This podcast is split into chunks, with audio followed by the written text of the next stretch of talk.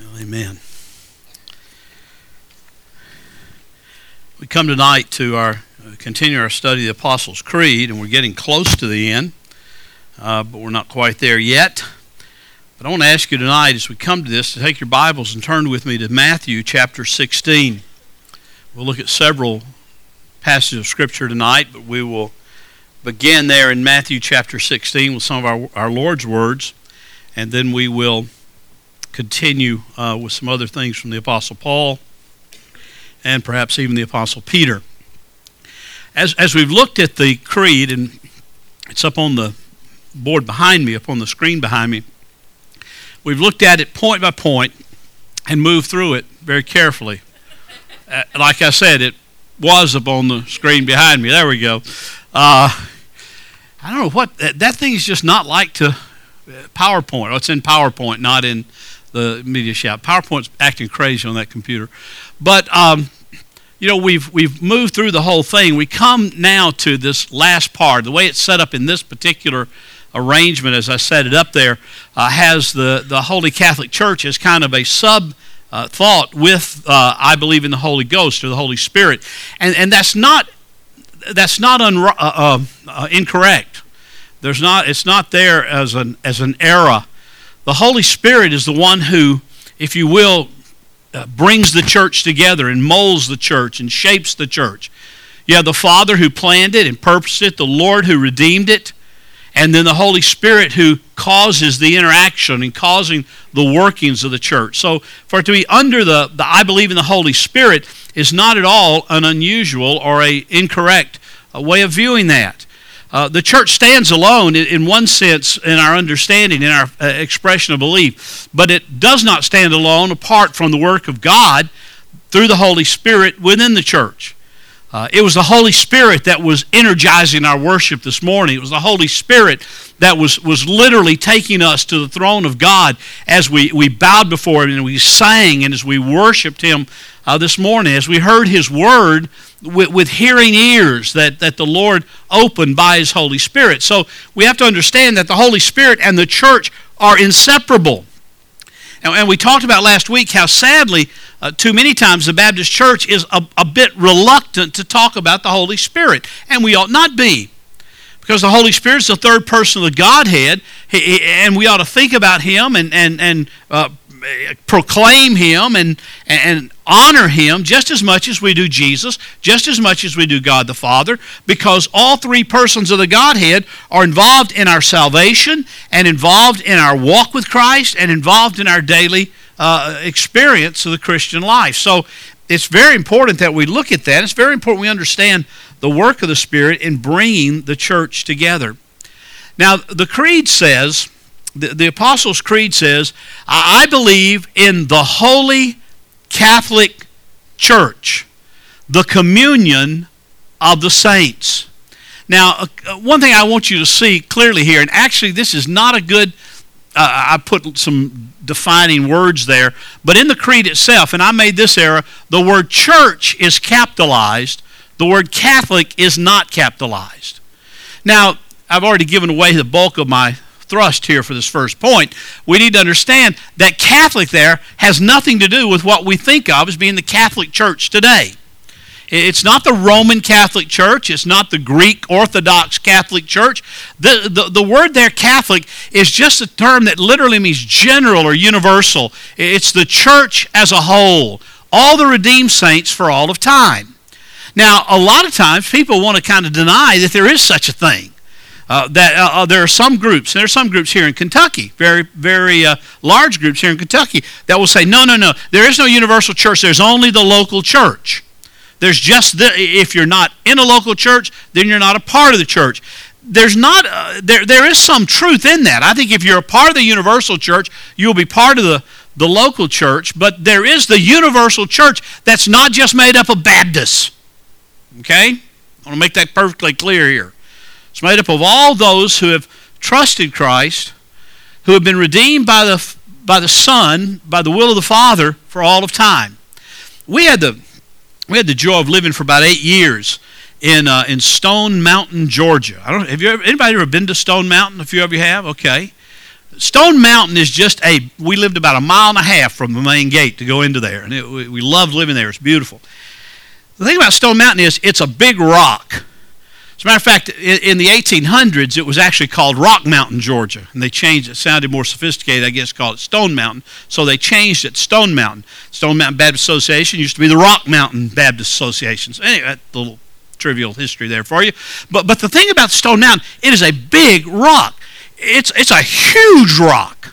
Uh, we walked up it. Well, my family walked up and I walked part of the way up it one time, and, and we. Uh, it's, it's a long way up when you walk up the backside of that mountain. And I complain the whole way. That's how big it is. I prefer the, the front side where the carving is, where you can go up in a tram. You know, just ride the tram across the. Uh, it's, anyway, but it's a huge rock, and and you could look at that and you could say, "Boy, that is a big rock." I wonder how that big rock got here. But if you study the the geological condition of DeKalb County and, and the Gwinnett County and, and Rockdale County and some of the surrounding areas to Stone Mountain, uh, one thing you find out is that the rock, the Stone Mountain, is not an entity unto itself. As a matter of fact, it's called an outcropping. Now, that is a really big outcropping, believe me. But we found out as we traveled around, as we, we were homeschooling then, and we would go from one, we had all sorts of great field trips, you know, and, and those were always fun. And one thing we found was down toward uh, Rockdale County, there were other stone outcroppings. And if you go up into North Georgia, there are other stone outcroppings. Now, as you look at those various outcroppings, if you didn't know from geological studies that they were all the same granite bed, they, they all were just this huge thing of granite under the state of Georgia, and every now and then there'd been outcropping of a, of a mountain like Stone Mountain, none that big, but, but all over the place there are outcroppings from that one vein of granite. But if you just look at Stone Mountain, you're, you're liable to come to the conclusion, well, that's a big rock, and somehow it got there. We don't know how. But if you look at what's under the surface, you realize that it is attached to what is in North Georgia, and it is attached to what is in Gwinnett County and Rockdale County and all the other surrounding areas. The, the, the Stone Mountain is an outcropping as just a, a singular part of, or, or a visible part of a much larger uh, thing that cannot be seen. Well, that's what the church is. Grace Baptist Church is an outcropping of the universal church. We are not the church by ourselves. It's not us and nobody else. It's not, you know, we're, here, and if you're not in our church, then you're not really a part of the church, you know. We, we don't believe that, we don't preach that, and we never will. But we are a part of the church.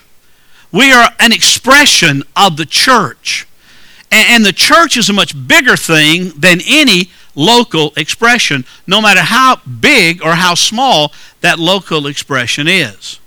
Now, the church, the creed says, is the, is, is the holy Catholic Church. It is the communion of the saints. I, I like the way the, uh, the Nicene Creed said it. It's a little different. It was about 250 years later after the Apostles' Creed. But the, the Nicene Creed said, and I believe in one holy Catholic and Apostolic Church.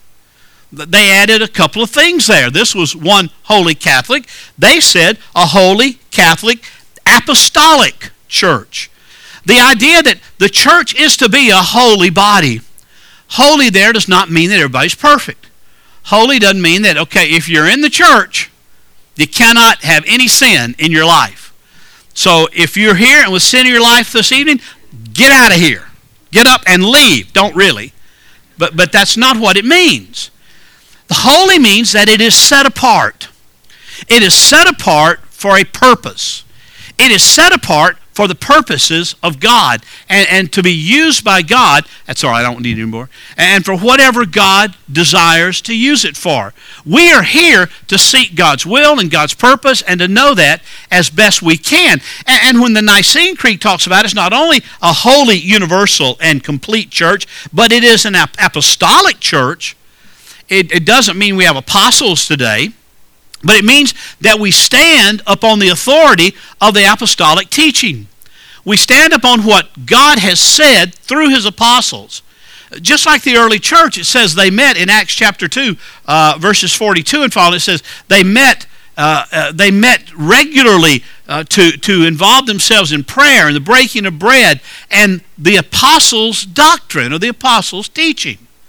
When I stand here every Sunday, morning and night, and most of the time on Wednesday nights, when I stand in this pulpit, I'm standing here not to give you a message of what Bill Haynes thinks. I'm not here to give you an opinion about what I think would be the best thing to do. My, my job, my purpose is to be here as best as I can, and I fail miserably many times. But as best as I can to say, this is what the apostles' doctrine is. This is what we stand upon. This is what Christ taught and what the apostles taught and how they interpreted the life and ministry of Christ. And we stand here as an apostolic church, not because I'm an apostle, because I'm not. But I stand here under the authority of the apostolic teaching of the New Testament and as they understood the whole Old Testament. It's not we're not just New Testament only. We are, we believe in the entirety of the Bible. But but we stand here under the apostolic teaching because the Old Testament was the only Bible they had. And, and we believe that we are we're standing clearly as an apostolic church because we believe, we teach, and we proclaim the word. That is the teachings of the apostles, the apostolic, apostolic uh, church. Now, if you look with me in, in Matthew chapter 16, uh, you probably wondered if I was going to get there or not. In, in verse 13, Jesus is with his disciples in the region or the district of Caesarea Philippi, and you've, you've heard this read and talked about before but it's a very critical passage to understand what the creed is talking about when it says we are the holy, universal, holy Catholic, holy, general, complete church, the communion of the saints. Now, when Jesus came into the district of Caesarea Philippi, he was asking his disciples, Who do people say that the Son of Man is? Uh, in other words, who are people saying I am? What are they saying about me? And, and they said to him, Some say you're John the Baptist, and others Elijah, and still others Jeremiah, or one of the prophets. And he said to them, But who do you say that I am? And Simon Peter answered, and he said, You are the Christ, the Son of the living God. Boom. I mean, wow. Boom. He immediately said, just came out with that bold statement. And Jesus said to him, Blessed are you, Simon Barjona, that is Simon, son of Jonah because flesh and blood did not reveal this to you, but my Father who is in heaven. In other words, Peter, you didn't figure that out on your own. It wasn't your wisdom, it wasn't your knowledge, it wasn't your ability to figure it out. My Father has revealed that to you. You didn't just come up with it yourself. I also say that you are Peter. You're Peter. And upon this rock I will build my church, and the gates of Hades will not overpower it. And I will give the keys to the kingdom of heaven, give you the keys to the kingdom of heaven. And whatever you bind on earth shall have been bound in heaven, and whatever you loose on earth shall have been loosed in heaven. And then he warned the disciples that they should tell no one that he was the Christ.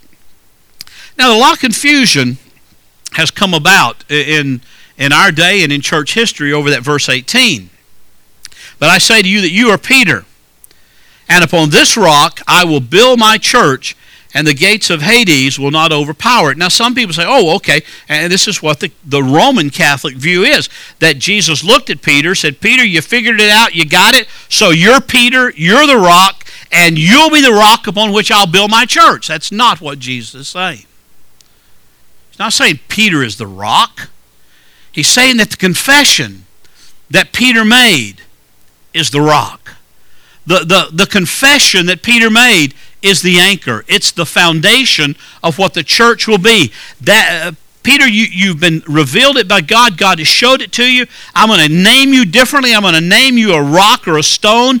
And I want you to know that upon this confession that you have made, I will build my church. And nothing, not even the gates of Hades, will be able to overpower it.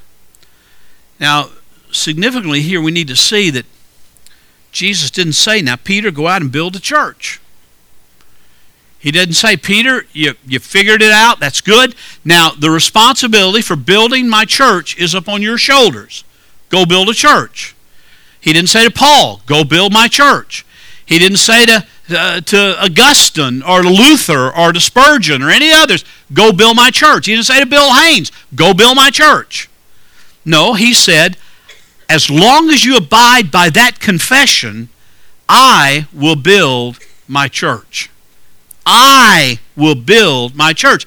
If I try to determine how I'm going to build Grace Baptist Church, then I've got a real problem because I'm going to be opposed at every point by Jesus Christ Himself. Because building this church is not my job, it's not my purpose, it's not why I'm here. I'm here to point to the apostolic teaching so that Christ will build His church right here, strong and secure, and in this place there will be the reflection of godly truth and godly doctrine, that we will be a church. We won't be a social club, uh, although there is to be a communion of the saints and a fellowship of the saints. I'll that in a minute. But, but we're not to be a social club. We're not to be a political rally. We're not to be people that come together to try to take up a cause and run with it other than the cause of the gospel of Jesus Christ.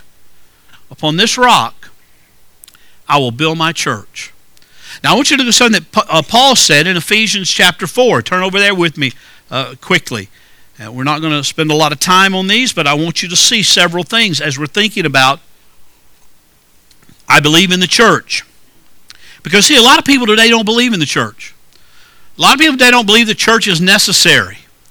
A lot of people today think, well, I'll just be a I'll just be a singular Christian out there and do my own thing, and I'll have a lot of better things to do on Sunday than go sit with a bunch of hypocrites, so I'll just be a Christian by myself. That doesn't work. Uh, we are called as a communion of the saints. We're called to be together.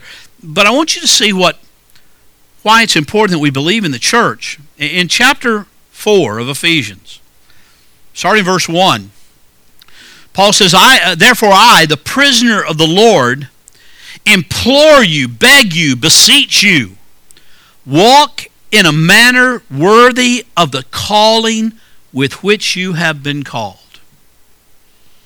We could spend a lot of time on that, but I want you to see what Paul is saying there because he's talking to the Ephesus church, obviously, but he's also talking to Grace Baptist Church. Uh, I, I urge you, I, I plead with you, walk in a manner that's worthy of the calling with which you've been called. Now, we can spend a lot of time talking about what that calling is. It's a calling to ministry, it's a calling to missions, it's a call, it's a calling to the church and to the Lord. And, and we're to carry out this, this, this calling by way of activity, We're to carry out this calling by way of obedience. And, and, and it's important that we understand. Paul says you need to live a life, you need to walk in a manner that's worthy of this calling. Now, to bow our heads a minute and just close our eyes. And I want to ask some young folks to pay attention, quit talking. That's very important. If you don't want to listen, you don't have to listen but you're being distracted. People are looking at you rather than listening. And I'm just going to ask you to please talk all you want to in 15 minutes. But it's distracting to me. Father, we're grateful that we can be here. Help us, Lord, to hear your word with diligence. Thank you, Father. Amen. He goes on in, in verse 2 and he talks about what this calling will entail. He says, with all humility and gentleness, with, with, with patience, showing tolerance for one another in love, being diligent to preserve the unity of the Spirit in the bond of peace. There's one body and one Spirit just as you were called in one hope of your calling, one Lord, one faith, one baptism, one God and Father of all, who is over all and through all and in all. Do you see the significance of one there? It's not a lot of churches who some believe in this baptism and some believe in this Lord and some believe in this hope and this calling. No, we are all who are in Christ. We have a calling of oneness, of unity. There's no diversity in that. Uh, there, there's no way that we as a church can say, well, you know, I really don't want to believe that Jesus is the only way. I just want to, I just want to kind of give a, a more social approach to the gospel. I just want to say, I want to, I want to help people, I want to minister to people. But this thing about people needing Christ, that's that's not what we want to be about. Then you're not about what a God, what a what a holy Catholic apostolic church is all about. Because it centers on Christ.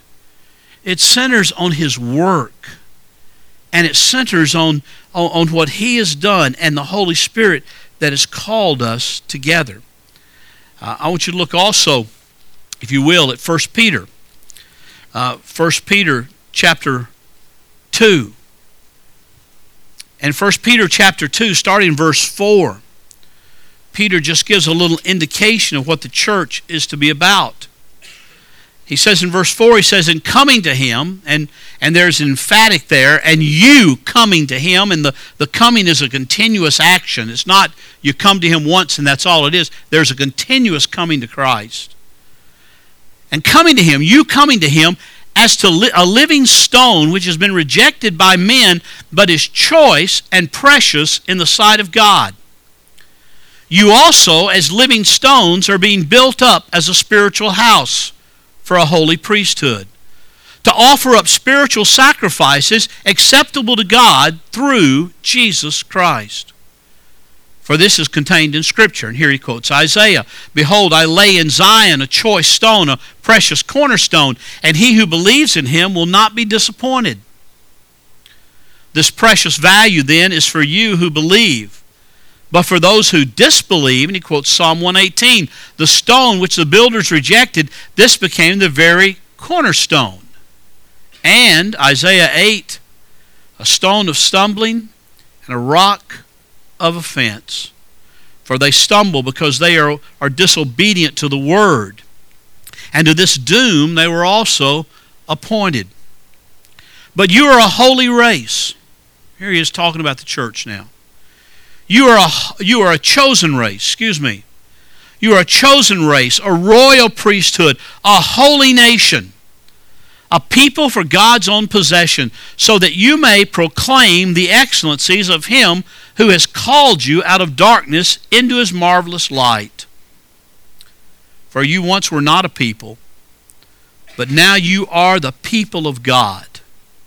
You had not received mercy but now you have received mercy.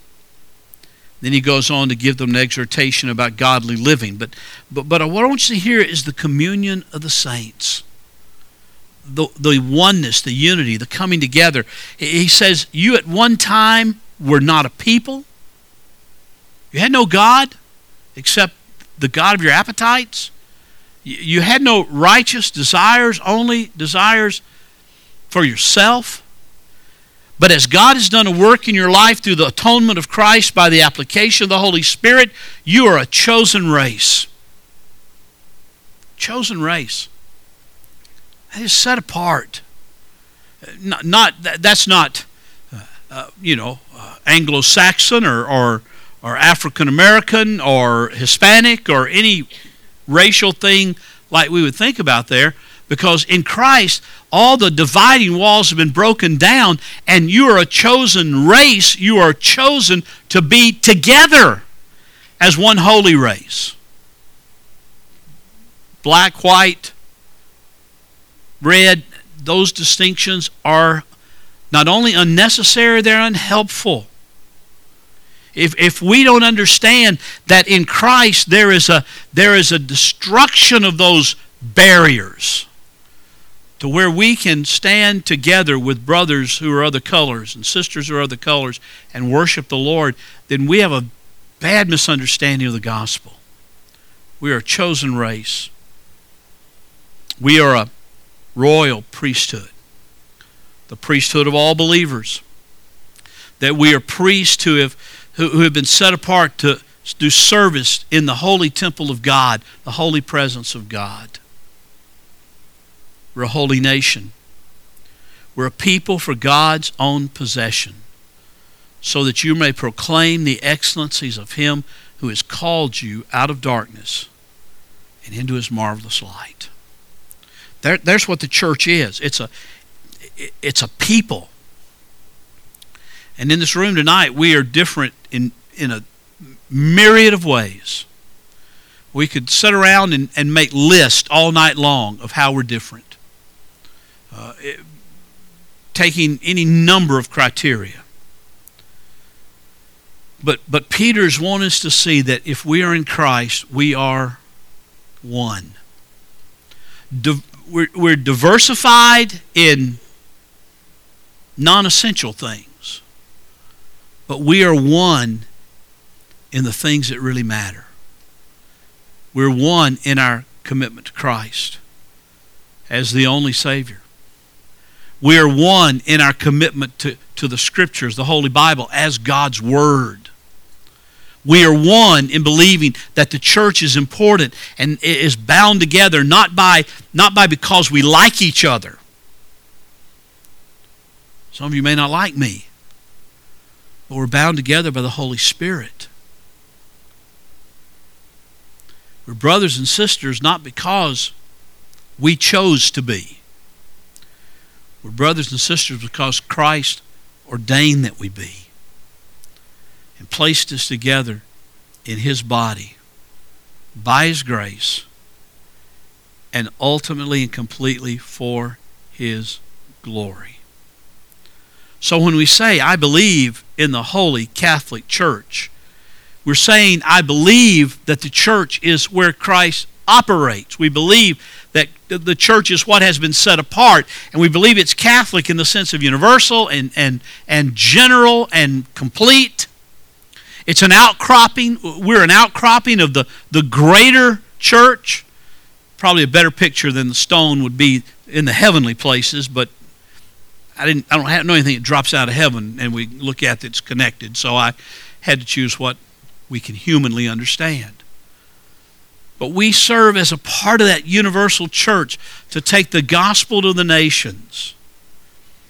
We believe we're a holy Catholic church, and there is a communion, a fellowship of the saints, because we weren't once were not a people, and now we're the people of God. We hadn't had mercy, and now we've received mercy. And we gather together to share that mercy with one another to share that truth with one another, to worship Him who has called us. I believe in the holy, Catholic, and with the uh, Nicene Creed Apostolic Church and the communion of the saints. And that's why we meet in this place. Let's pray.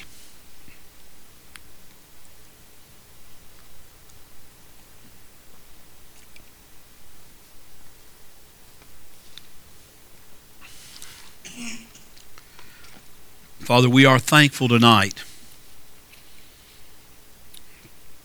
that we can gather here